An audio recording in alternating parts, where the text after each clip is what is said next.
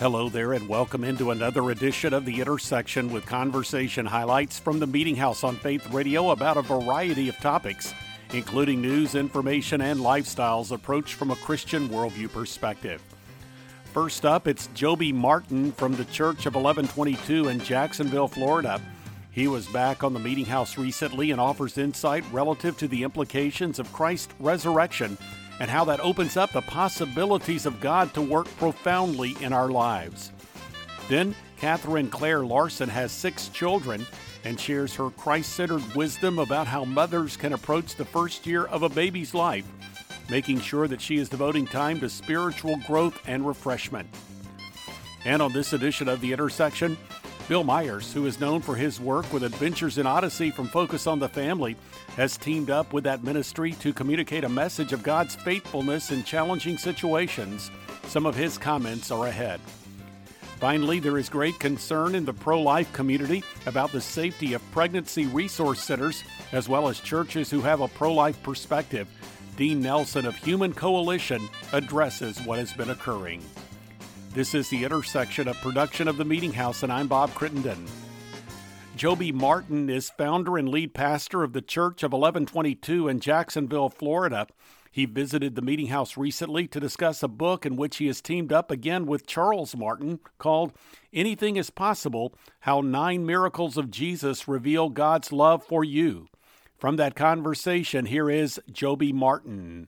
When Charles and I wrote these books, we had them in mind, like one continuous conversation. And, um, you know, we have a world with a lot of need. We serve a miracle working God. I do not see uh, an expiration date on the Holy Spirit in my Bible. Mm. And the reason that you can believe that God hears your prayers and answers your prayers, and the reason that you can believe God for a miracle is is because He's already pulled off the greatest miracle of all time.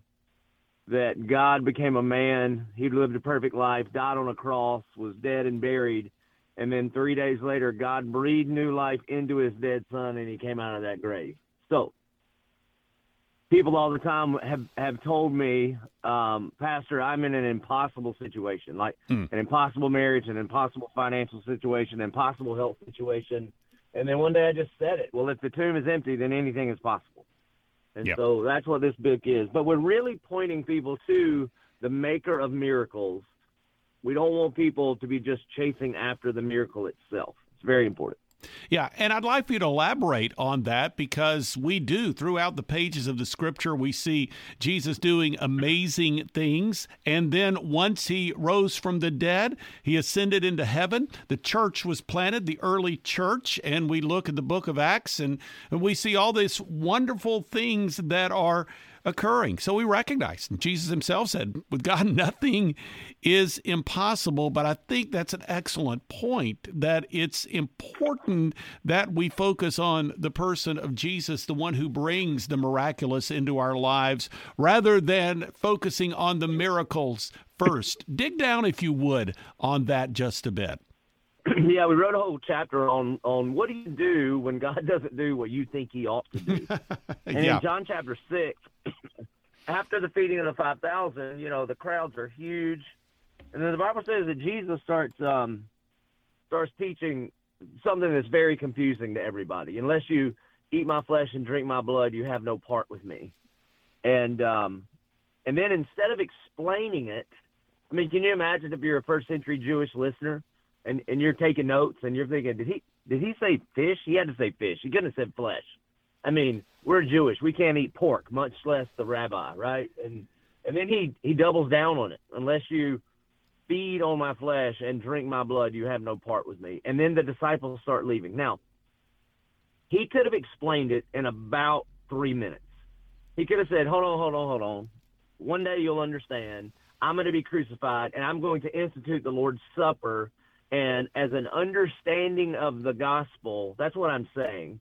You know, eventually a church is going to be a little wafer and a little bit of grape juice. So you don't have to like bite onto my tricep. And it's to remember the gospel. And unless you're receive the gospel, you have no part with me. That's how long it would have taken him to explain. He explains nothing. And then he looks at Peter and says, You don't want to leave too, do you? And the reason he says this to Peter is because Peter probably is thinking, I've made a terrible career choice. This makes no sense to me at all. And Peter's answer helps me hmm. when uh, the miracle I'm praying for doesn't come through the way I was hoping it would. And Peter says, To whom shall we go? You're the only one that offers eternal life. So there's a whole chapter on what do you do when God doesn't do what he can do. And in fact, while I was writing this book, um, I lost my best friend. We were hunting. The, uh, we uh, we we're actually in Scotland hunting red stag, and we go up in the hills together. And Bradley never makes it back.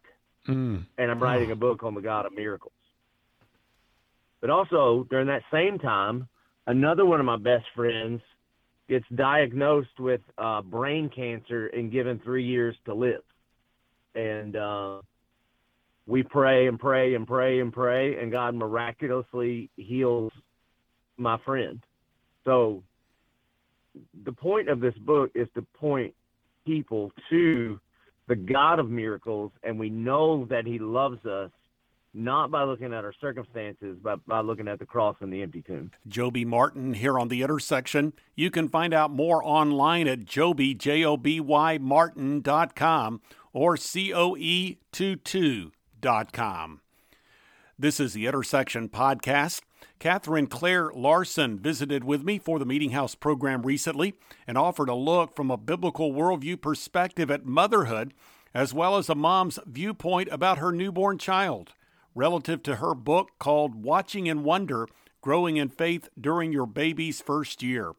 Here now from that conversation is Catherine Claire Larson. Really, in that year, um, the Lord just, He ministered to me through His Word and showed me that um, when I feel like I'm not enough, that He is enough. When I feel like um, I'm the only one awake pacing the floor, He reminded me that He is the God who neither slumbers nor sleeps that he was up pacing the floor with me.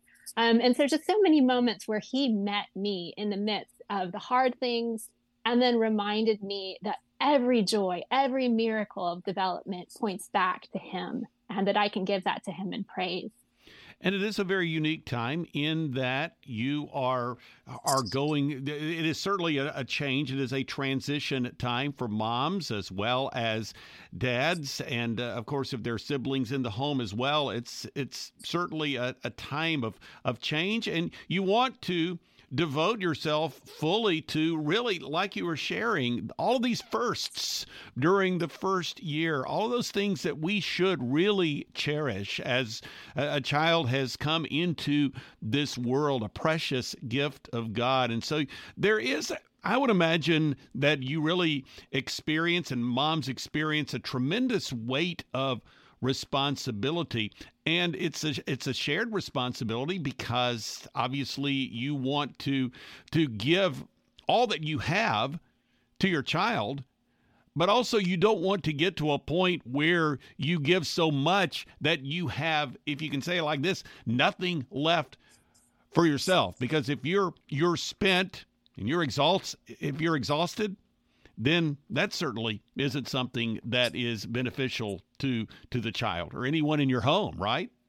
Right. Yeah. So I think it's really um, learning to um, be disciplined about rest, if that makes sense. Um, you know, I think that uh, one of the things that really has helped me as a mom is to um, to ask for help, um, to go to bed at a good time, um, and to um, to really be um, mindful about even the rhythms the Lord has put into our week of taking time for Sabbath, of taking time to um, to really do something that brings me joy. Um, asking my husband, asking other people for help, um, so that I can be the best mom that God wants me to be, and be present and joyful and um, really nourished, so that I can nourish this life. You are listening to Meeting House here on Faith Radio. The author of the book Watching in Wonder, Catherine Claire Larson, is joining us today here in the Meeting House on Faith Radio. And I mentioned that you had worked with the late Chuck Colson with respect to Breakpoint as well as the feature The Point. And so you have spent quite a bit of your life, obviously, immersed in Christian worldview and communicating a Christian worldview perspective. So let me ask you this when we look at the way the culture views motherhood today, how would you contrast the cultural view with really what the Bible has to say, the Christian worldview perspective on motherhood? Well, Bob, that's a great question. I think that um, oftentimes the the cultural view of motherhood is kind of glorified daycare duties. Um, eh, that that it's nothing more than um, just wiping bottoms and feeding babies. And I think we miss out on the fact the Christian worldview is that you are tending a a human soul, something of mm. inestimable value you are nurturing a gift from God. And that is something that um, just infuses motherhood with so much dignity and so much worth. And I think that the other way that the culture falls off the horse is sometimes making it all about the child, everything revolving around the child. Um, and while as Christians, we honor and we um, look at that child as, as a beautiful gift of God, we remember that everything revolves around God. And even our raising of that child revolves around Him and doing that in a way to praise and glorify Him. And that puts everything back into balance. It's not all about the baby, although the baby is of inestimable worth. Catherine Claire Larson here on the intersection. Her website address is Catherine Claire Larson, L A R S O N dot com. Catherine is spelled with a C.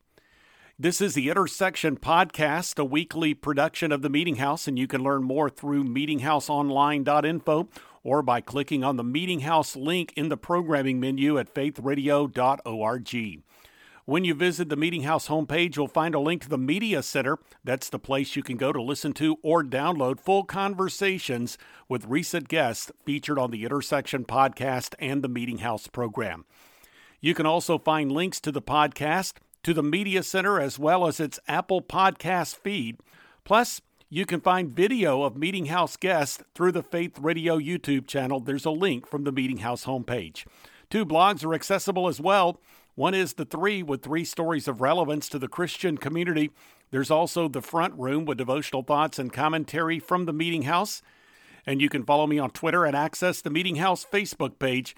Again, that website address is meetinghouseonline.info, or you can go to the programming section at faithradio.org. Conversations are also found through the Faith Radio app and a variety of podcast platforms. Search for Faith Radio Podcast when you visit Amazon Music, Apple Podcast, Spotify, TuneIn, and other podcast platforms. Next on this edition of The Intersection, it's Bill Myers. In a recent conversation, he discussed his series called The Magnificent Mulligans, which depicts members of a family who trust in God's faithfulness in challenging situations. The first book is Leapin' Leopards, the second is Lions, Elephants, and Lies. The book series is a partnership with Focus on the Family.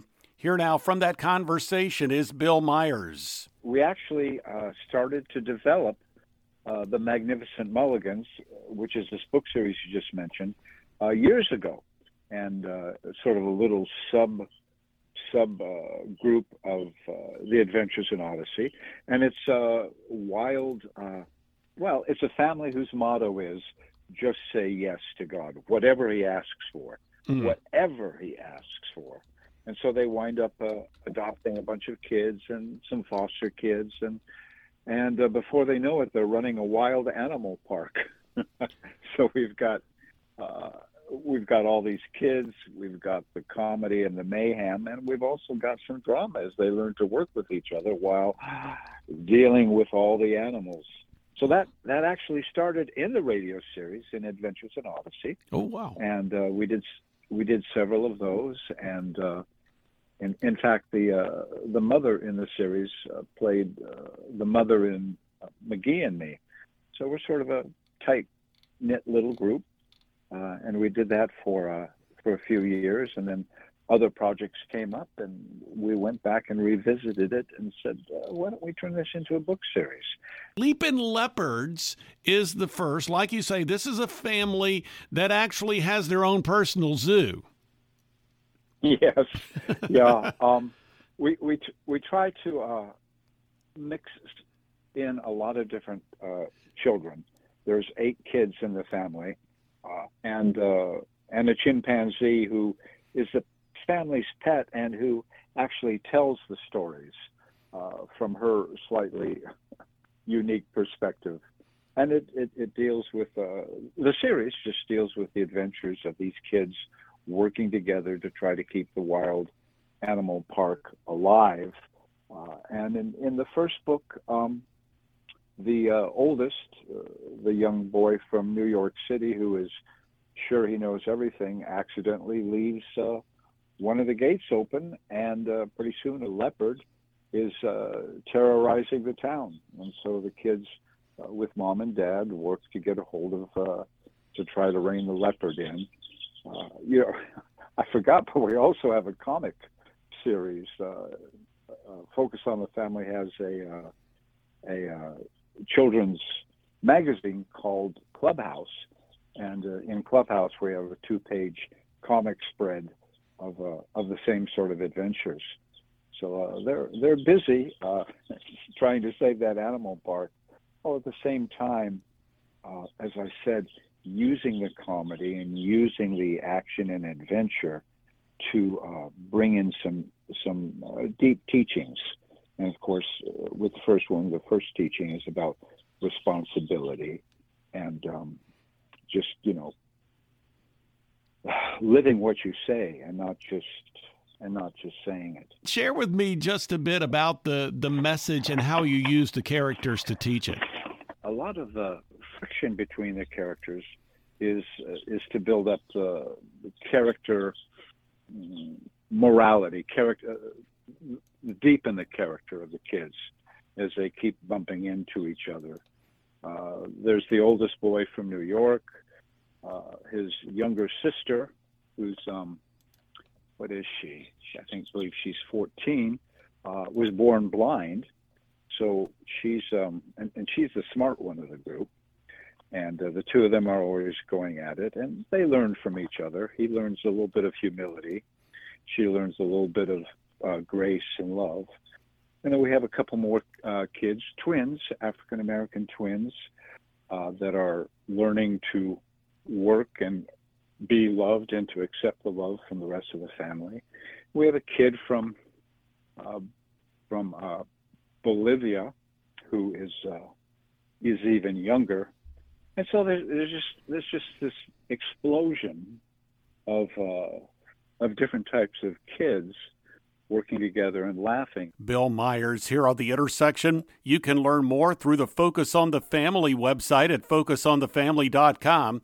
His website is Bill Myers, M Y E R S dot com. This is the Intersection Podcast with Dean Nelson, Vice President of Government Relations at Human Coalition. In our conversation, he shared about the work of that pro life ministry and discussed incidents of violence against pregnancy resource centers.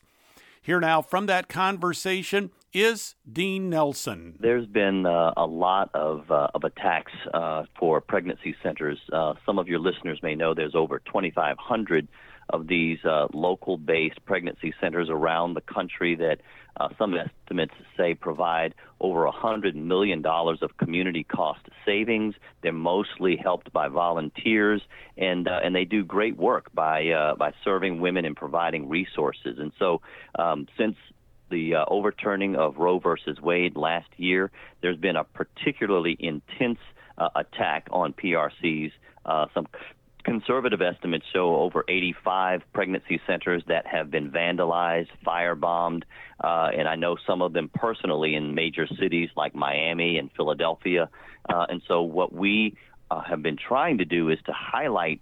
Uh, the great work that pregnancy centers do around the country, but then also working with uh, state legislatures, working with attorneys general in these different states to make sure that we can provide protections because sadly, uh, at the federal level, they've gotten very little redress. Uh, I think that there have been two. Uh, one uh, indictment uh, a couple of weeks ago uh, in um, in Florida, and then a subsequent um, arrest also in in Mil- either it was in Wisconsin. I'm not sure the city, but it was in Wisconsin. So um, the uh, you know the Justice Department has been uh, not very aggressive in pursuing all of these. And by contrast, we've seen the Justice Department cracking down on pro life advocates mm-hmm. in different cities. Uh, in one case, coming into a, a, home of a man in Pennsylvania, uh, disrupting his home. I think um, actually, he was ultimately acquitted from any charges, but uh, we have to pray and be a strong voice advocating for uh, these pregnancy centers because we haven't really gotten the type of support that we would like to see uh, from the Justice Department. Well, and when you find that you have people in high profile positions, you mentioned Senator Warren, there are others that have basically said that pregnancy resource centers are providing mis information. I would say that, well, so many of these centers have uh, ultrasound machines the, the, pictures don't lie. I mean, you can very plainly see an ultrasound is something that God has really given to these pregnancy resource centers in order to show these women the truth about their unborn children. But unfortunately, there is the the labeling of these centers as being purveyors of misinformation, and they use their substantial resources to continue to reinforce what is, in essence, misinformation coming from the pro-abortion movement. 100%. I mean, if we really think about it, the leading abortion provider in the country has a name called Planned Parenthood. I mean, just think about that for a moment. They have Parenthood in their name, but they are the leading, you know, abortion provider in the country. So I don't think that we need to be lectured by them.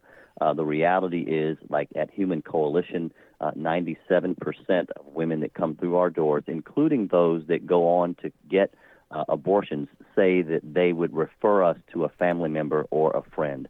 I know also that similar statistics are shared with CareNet and other uh, national pregnancy center organizations. And so uh, I think we have a great track record of serving women. I remember when I got involved in this movement years ago, and I was there in the city of Baltimore, and when they had a, a, a, horrible um, uh, ordinance that they were trying to pass to crack down on pregnancy centers, and they couldn't find anybody in the community to say anything negative. So Planned Parenthood had to pay to bring in people to say negative things about pregnancy centers. So those of us who serve and work in the communities know the vital work that they do, and we're just trying to use every available means platform like you're allowing us today to tell people the truth about the great stories that uh, that these organizations are doing by serving women and rescuing children. Dean Nelson here on the intersection. You can find out more by going to humancoalition.org.